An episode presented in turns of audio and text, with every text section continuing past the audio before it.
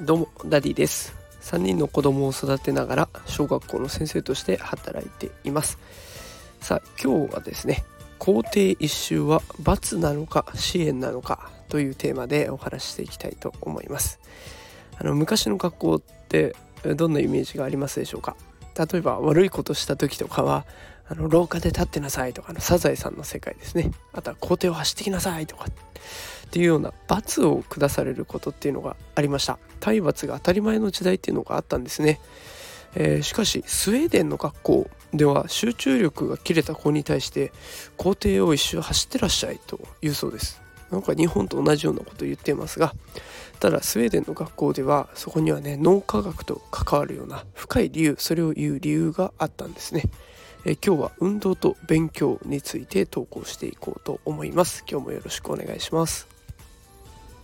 え、皆さんところであのスマホ脳っていう本をご存知でしょうか？でその著者であるアンデシュ・ハンセンさんという方が運動することはね集中力記憶力発想力とかいった脳にいい影響を与えるんだということを発信しています。でそれに関する本がね出ている状態で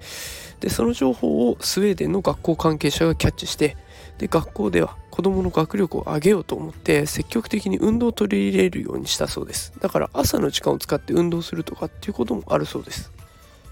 でここであの小学校1年生を思い出してみてほしいんですけれども小学校1年生まだね6歳7歳ですから当然45分間1時間の授業ありますけれども集中して座ってられるわけがないんですね。集中力が切れて当然なんだけれどもそれに対して日本では静かに座って勉強に集中しましょうということを言います。集中力が切れているんだけどそういう声かけをすると。でその一方でスウェーデンでは運動場を一周走っていきましょうと伝えるこれは運動が脳にいい影響を与えることを知ってるからこういうことをあえて言うらしいですね。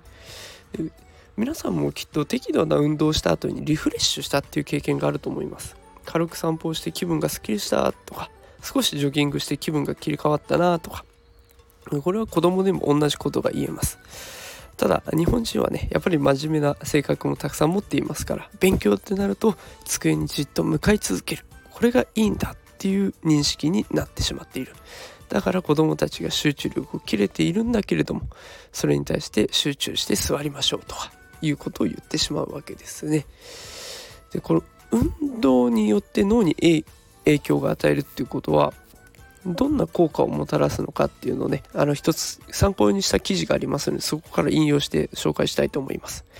脳がレベルアップをすると学校の勉強が楽になります。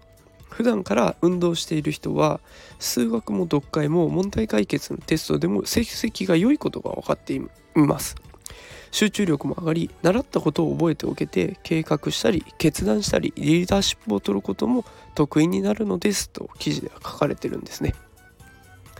でこれだけではなくて外に出て運動するっていうことで、まあ、肉体的には多少の疲労感が生まれて夜寝つきやすくなりますよね。だからこれをきっかけに生活習慣も良くなるということで適度な運動がもたらす効果がねいろいろ出てきますえー、とはいえ今冬休み真っ最中ですからきっとね外に出ないっていう子が多くいるんじゃないかなと思います。基本寒いですからね しょうがないかなとは思うんだけれども、あ、そんな状況だからこそ他の子はきっと家にいるからあえて自分のお子さんにはこの休みの間にちょっと運動させるそんなガリガリやる必要はないですけどね適度に運動させることでレベルアップを図っていくっていうことぜひやってみてほしいなと思っています。あの余談にはなりますけど私は子供たちとねあの毎日公園で遊んだりとか食後に軽く散歩をしたりしていますまあ半ば強引にやらされているような状況ではありますけれどもまあ、そんな感じで少しずつ動いています。えぜひ皆さんも冬休み中お試しください。ということで、こういった育児とか教育情報を毎日配信しています。えスタンド FM、ノート、ツイッター、いろいろやってますので、もしよかったら見てみてください。さあえー、と、あれですね、スタンド FM ではレターも募集していますので、えー、担任の先生には聞けないあんなこと、こんなこと、気軽に聞いてみてください。全力で勉強してお答えします。それでは、素敵な冬休みをお過ごしください。年末なってきました。あのね、寒くなってきてますので、お体も大切にしてください。それでは今日はこの辺で失礼します。